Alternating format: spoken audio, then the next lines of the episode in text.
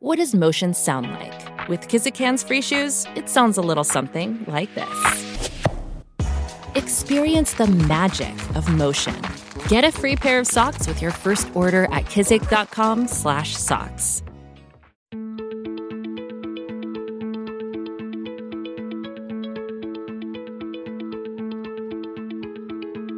I'm Nil Zacharias, and you're listening to Eat for the Planet.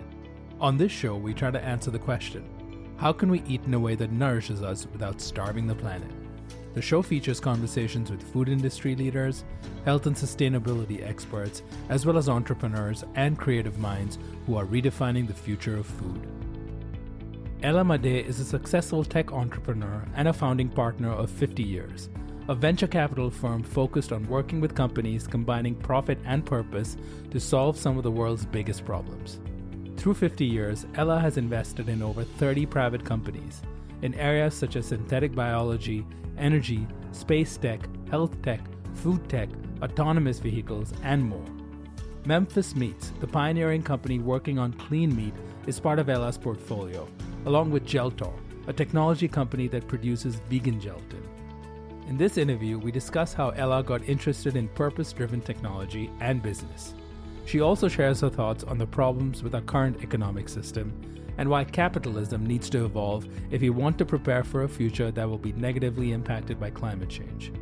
We even get into how artificial intelligence will fundamentally change the business world and the importance of building values into technology and business to avoid potential disasters. Thanks to her interest in how our actions impact the world around us, Ela went vegan a few years ago, and she shares her thoughts on how technology can play a key role in helping us fix the food system and feed 10 billion people by the year 2050. This is one of the most unique and multifaceted interviews I have done to date, and I'm so excited to be able to share Ela's wisdom and foresight with you.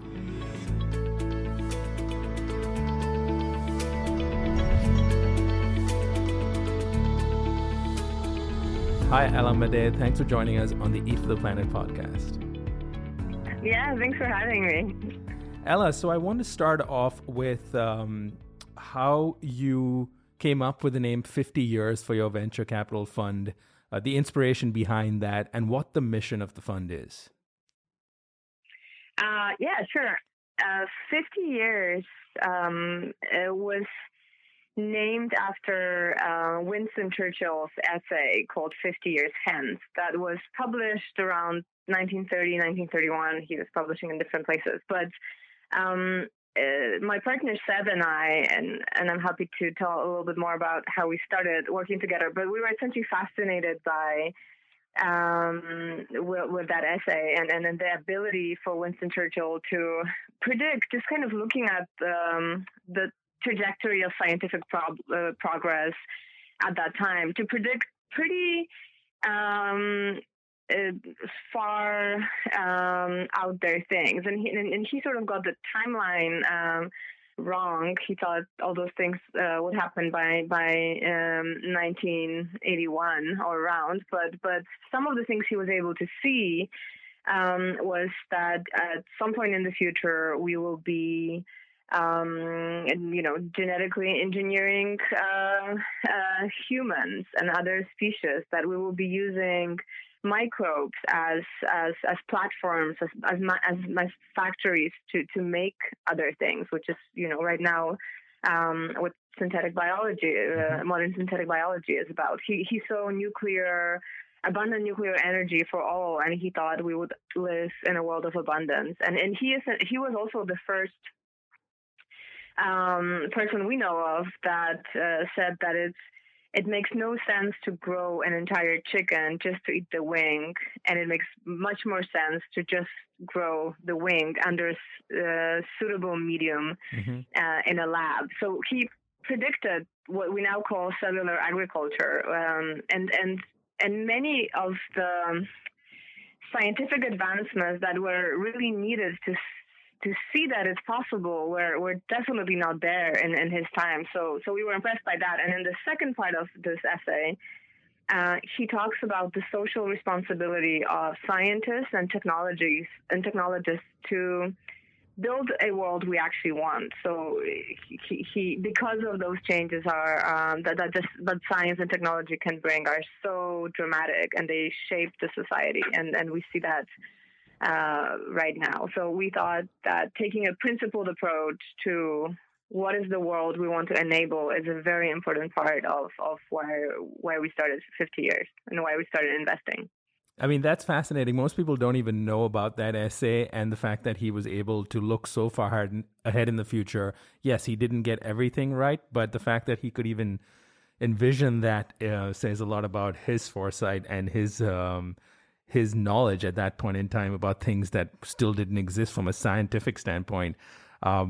You know, what also is interesting is you pointed out about principles, and I think I've heard you talk about the future of capitalism and why we need to go beyond profit as the only metric for success of corporations and for businesses, and why we need to incorporate purpose into that. It seems to be part of the DNA of 50 years and your philosophy. Can you talk a little bit more about that? What got you interested in this blend of profit and purpose?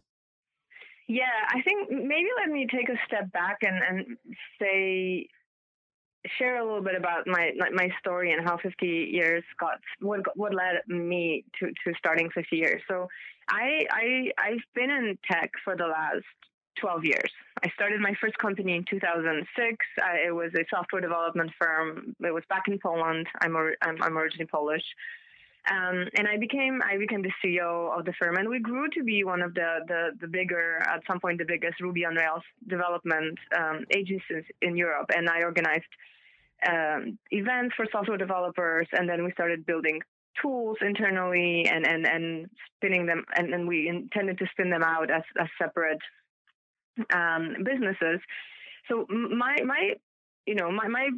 life has been very much in tech, and then I had some, and I went to Y Combinator, and another company that I co-founded, which is a CRM business, so sales management company, is doing fairly well. At some point a few years ago, I had this realization that I've been excited about technological progress, and I thought, because we're doing new and cool things, that enough justifies spending time on that. But then you have this dramatic realization that there's just so many people and other sentient beings suffering in the world. And, we're talking about hyperbolic commercialization curves, and we're talking about changing the world. But, we're... increasing someone's productivity is not changing the world, or even making the world more connected in itself is not changing the world. You actually have to be addressing the problems that are out there. So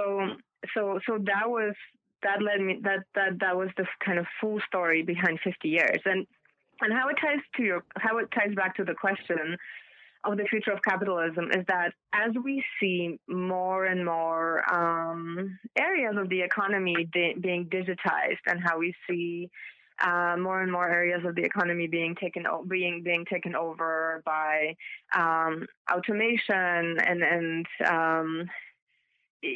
there's less human decision making involved, and we know that algorithmic trading in the past caused market crashes, and those, because we're just playing with digits, and at some point it goes back to the reality and it causes actual results in the world.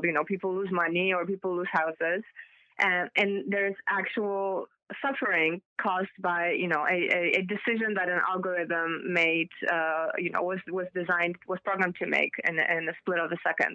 So I think in the future, right now we're at this in this transition point when we see that, the world we're designing, and a relatively small group of people is designing for everyone else, can have those outsized effects.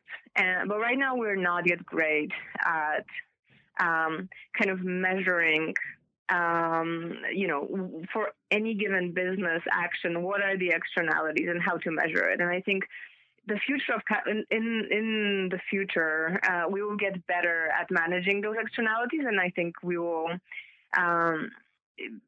businesses will have to become drastically more accountable for the essentially effects of their business activity. And I think the Nick Hanauer, whom I respect greatly, has this great uses this great metaphor that it's essentially it's unthinkable that we're taking at two, say $100 million companies, mm-hmm. and one of them is causing diabetes.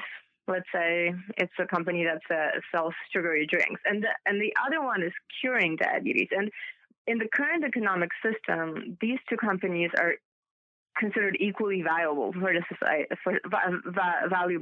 society, which is insane because one of those companies is essentially helping every, given that it has the right incentive structure, helping the society out, and the other one is offsetting the negative externalities of its business model to the government and or whoever is paying for healthcare or to consumers themselves. So I think there's this awakening happening that we right now see is broken. The economic system we have right now is not going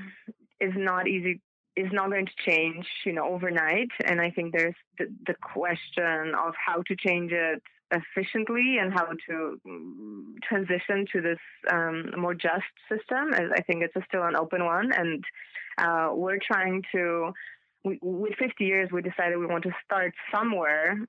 We know technology investing fairly well. We're very well networked in Silicon Valley. So we thought this is a very good starting point for us. But definitely our ambitions are much bigger, and we want to positively contribute to this transition that will happen in the next 10 or 20 years. So that's kind of the short version of it, which wasn't that short. No, I mean, I think there's so much interesting stuff that you just said that I can take this in 10 different directions. But, what is really fascinating is the fact that both our current economic system as well as our current approach to technology is sort of ignoring these externalities. This kind of doesn't incorporate what the potential impact is beyond things like shareholder value. Let's look at just technology. Let's look at social media, for example. We're kind of running a mass experiment right now on the entire human population by putting out devices and social media, not just social media, I mean, even smartphones that are obviously adding a certain amount of value to our lives and connecting us, but we have no idea what are the negative consequences of some of this. I don't know if you're familiar with the value-based design work done, I think out of the University of Washington by two professors, I think Batya Friedman and Peter Kahn. I had looked into this a long time ago in a previous life of mine where I used to focus on privacy.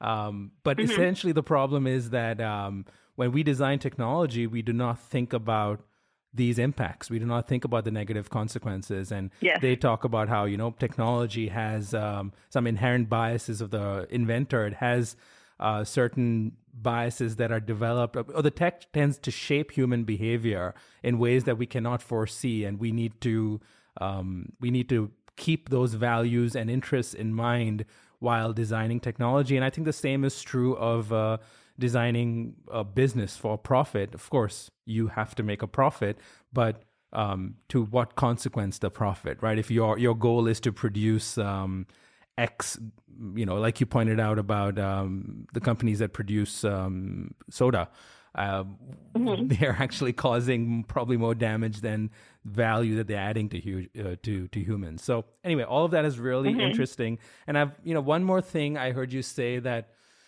which I never really thought about before, but is fascinating in this discussion around values, is if you look 50 years hence, from now, we're most mm-hmm. likely going to be in a place where majority of our systems, including our economy, potentially businesses, will be run by artificial intelligence to a certain extent. Mm-hmm.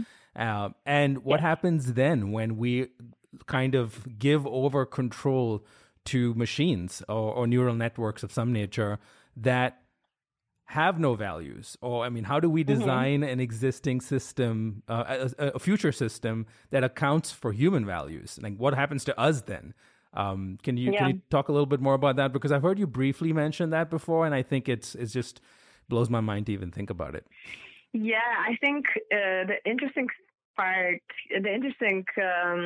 of high-level question here is nobody really knows what's going to happen. I got interested in that almost outside of what we're doing at 50 years, just sort of being a responsible citizen of Silicon Valley. And some time ago, I read Nick Bostrom's book, Superintelligence, where he's, talks about those curves and when we can see general artificial AI and what will happen then. And it's interesting if somebody is sort of has no prior knowledge on that. Those we're talking about algorithms and systems that are generally as intelligent as humans, that are capable of doing most or all or more of the tasks that an average human can do. And an interesting fact there is they can do them much faster because of, our processing speed is sort of limited to our biological structure. Silicon processing happens a few more orders of magnitude faster. So those, as soon as those agents exist, and there's no reason to doubt that they will exist sometime in the next, maybe 50 years, probably in a shorter time frame, then they will just act much faster. So then the question is, if they, we're the designers, humankind is the designers, but it's those algorithms, those systems are certain things we know because there are laws and systems in place to tell us, that killing people is bad and hopefully soon killing animals will be perceived as bad. But that certain things we like enjoy certain things that we dislike suffering, but even a super intelligent machine that does not necessarily know all of those nuances about what humans like or dislike. So, and there's no reason to doubt that some of those systems will be making decisions that impact us economically and that have sort of economic and real externalities. Mm-hmm. So there are a few people, I mean, and there should be more probably people thinking about, what happens then. And for sure, and I think one of the promising, to my limited knowledge, of course, but one of the promising areas there is this idea of extrapolated human volition is essentially to tell those systems that they should always try to act like a best, most moral, most consistent human would act, and there are a few approaches of teaching neural nets like what that could be, and that matters because as more and more areas of economic activity are not directly run by humans or maybe supported by humans, but there, some decisions are just, it's going to be a race. So there, speed will matter, which means, computers will be able to make decisions faster. Then we really have to make sure we still live in a world that, it has room for the type of life that we all want, where we feel happy, connected, where we're able to self-actualize and we're able to have relationships and we're able to enjoy, clean air and environment. So it's an interesting case, and that's why I think it's even more important to think about it now, because at some point it just might be too late. But again, that's just kind of that's a little bit outside of, what we're doing at 50 years. Clearly, many big thinkers of the world, including, Nick Bostrom and Jan Tallinn of Skype and Elon Musk, are thinking about it. So We should be in good hands, but there definitely should be more people thinking about it and working on it. And yeah. Sam Altman, of course, and OpenAI at spun out of YC. Right, and you know, if you look at, if you keep that into if you keep that in mind, and you bring that into context into what is happening today, we look around. Our current systems also are almost, I wouldn't say devoid of ethics, but are have been designed in the last 200 years just to exploit our natural resources in a race to produce cheaper products at scale. Yeah. And you know, that's a great segue into one big issue that I can't believe we still haven't gotten into, but we will now, is our food system, right? So at the end of the day, let's look at our food system as an example of that. It's a worst case scenario right now, where if you continue producing food in the way that we're doing so now, especially animal protein, we're going to end up in a place in less than 30 years from now, where we will not be able to feed the planet without completely destroying and sucking up our natural resources. So let's talk about food. How did you get interested in the food system and in focusing on that? Yeah, great question. I think food was always my way of, for many people it is, food was my way of interacting with the world. I think I started cooking when I was 5 or 6, and there's something special about sharing food. It is a very sort of efficient way of nurturing other people. I think other ways are harder and less predictable, but if you can share food and, you know, you give the sense of community. So it was always my interest. I never would have hoped that I would be given an opportunity, or I would find myself in a position where I can invest in that space. So what I ended up realizing, and definitely Seth, my partner, had an impact on that, was that, you know, just the fact that our parents and grandparents ate animal protein, it doesn't, you know, with what we know from cognitive science right now, and we know from environmental research, we have to update our priors, and it doesn't seem like it is a responsible, or I would even say ethical way of going about, you know, finding nutrition.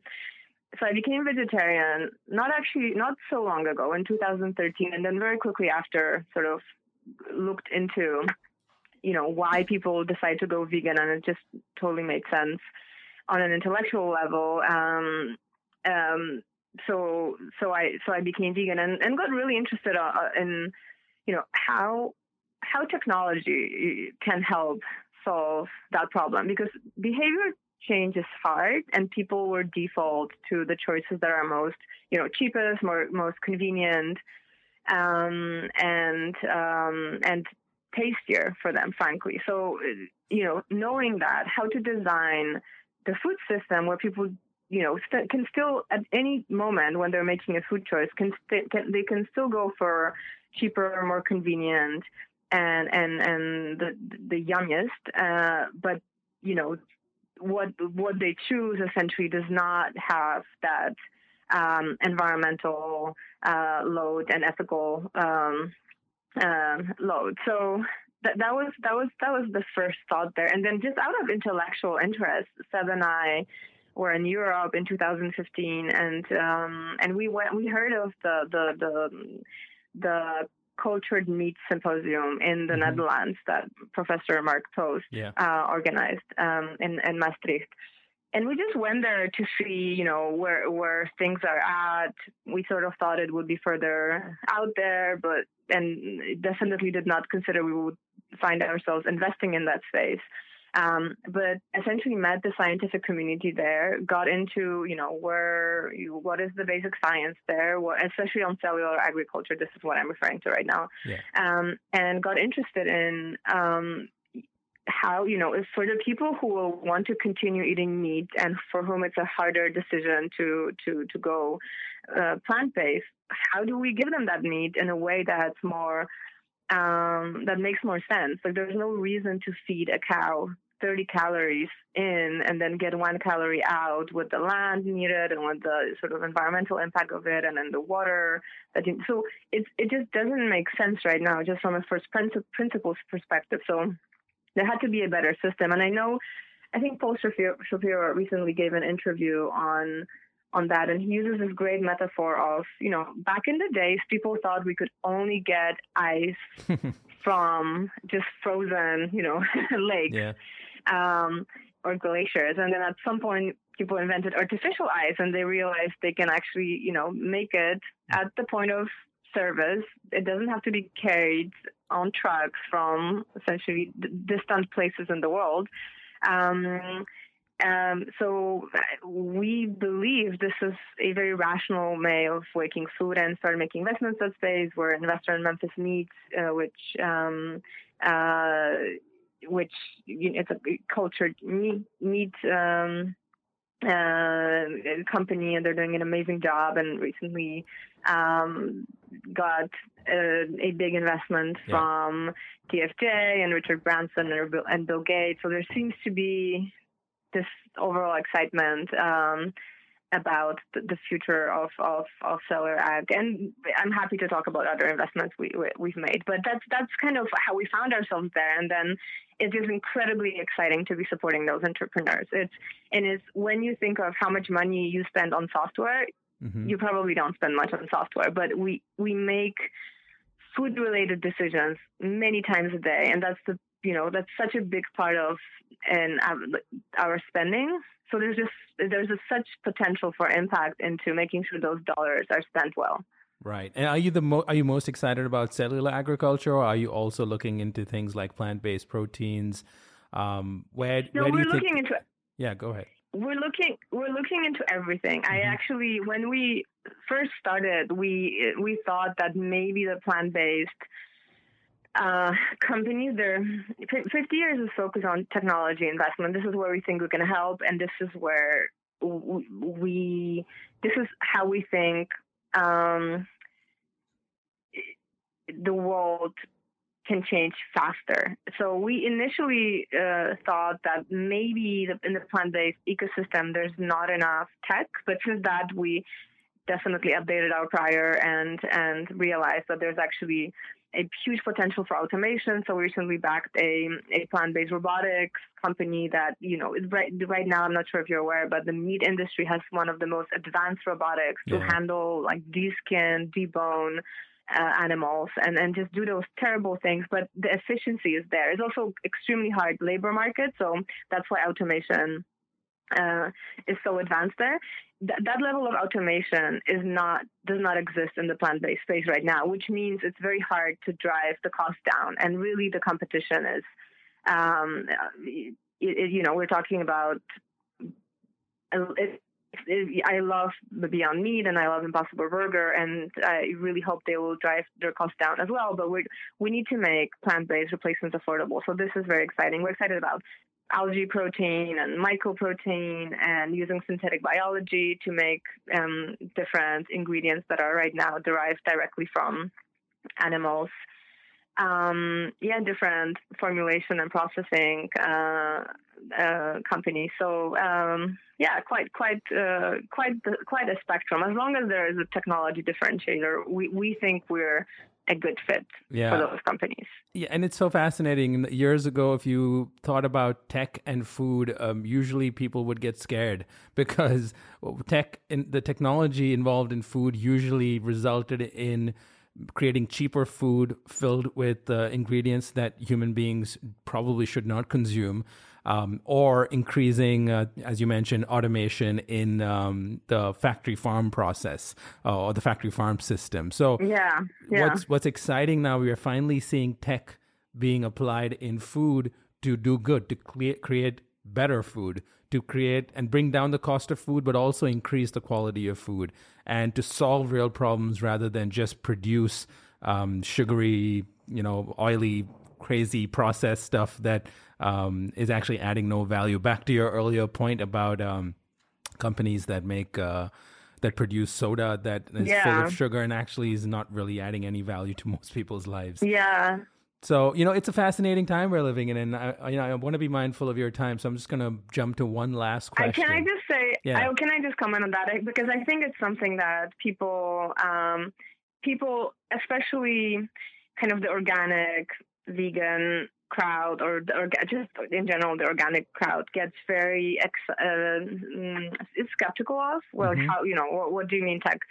And then when you realize that, you know, it's not.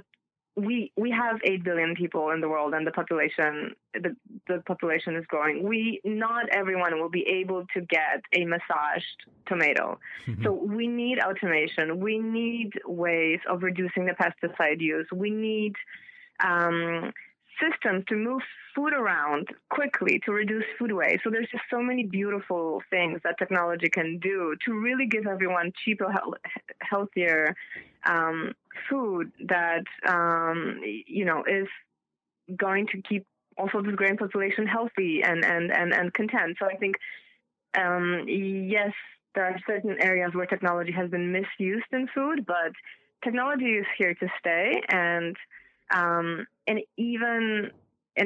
think we have to take advantage of it to compete on price, because right now you can already buy really healthy and actually tastier produce, but the prices are only at the price levels that are only accessible for a very small mm-hmm. Portion of the population, which does not solve the big problem we have with the quality of food in the U.S. and globally. Okay. Your final question. Yeah, you know, I'll just add one comment before I ask my final question. Is that, sure, yeah. You know, often people, when you say you choose better food, or why can't you just tell people to eat healthy food?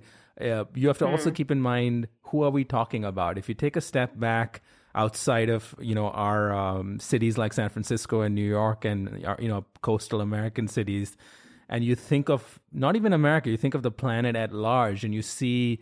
I just spent a few weeks in Asia as well recently, and you see what's happening there. Everyone is consuming more animal protein, and that is coming from places that is that are not, you know, idyllic farms. Those are factory farms, yeah.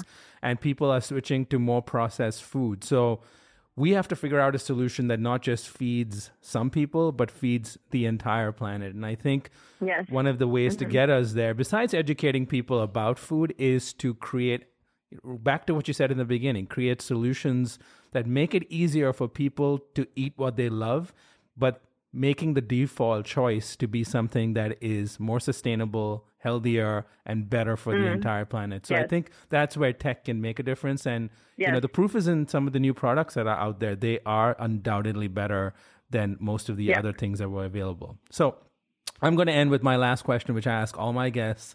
I think it's very fitting for what 50 years does is you're forward-looking. So I end with a forward-looking question. Not 50 years from now, but say 30 years in 2050, when there's nearly 10 billion people on the planet. If you are successful and you think we're able to do these amazing things with cellular agriculture and kind of fix our food system using automation and technology, what kind of world do you envision, keeping the food system in mind, in the year 2050? Mm-hmm. It's not totally unrealistic that by 2050 we will not.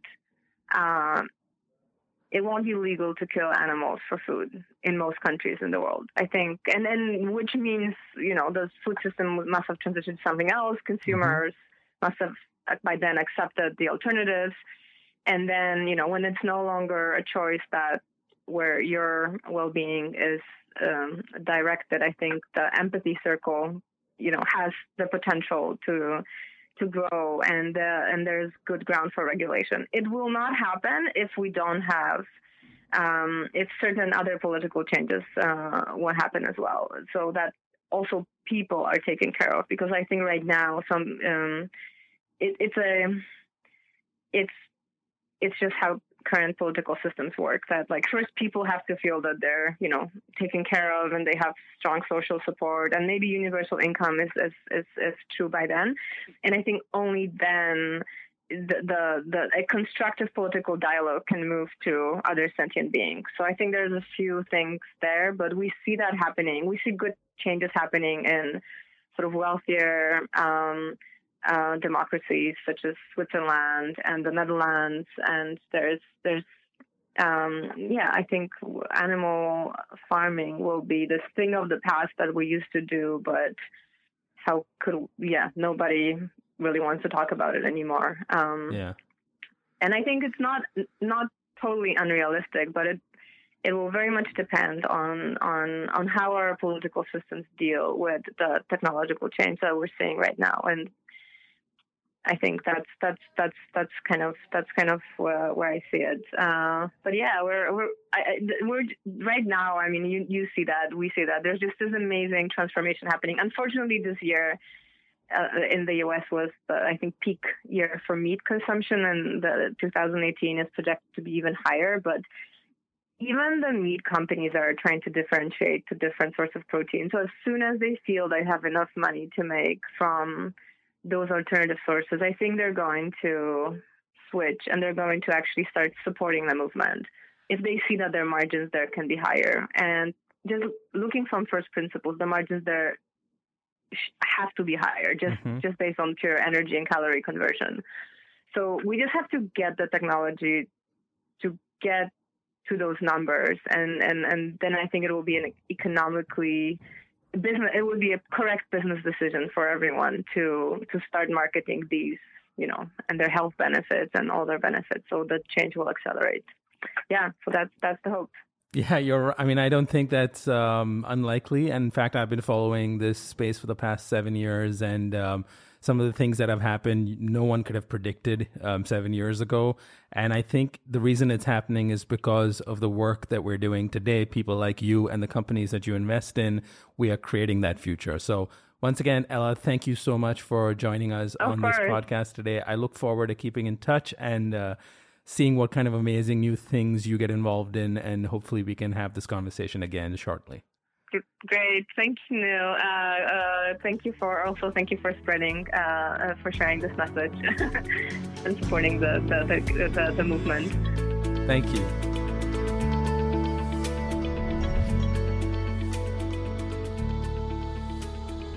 You've been listening to Eat for the Planet with Nil Zacharias. If you enjoyed this conversation and would like to show your support, please subscribe to the show and leave a review on Apple Podcasts. To learn more about how Eat for the Planet can help your brand or organization develop the right strategy, implement scalable operations, and grow responsibly, visit eftp.co. That's eftp.co. Let's rise up to the challenge of transforming our food system. Thank you for listening.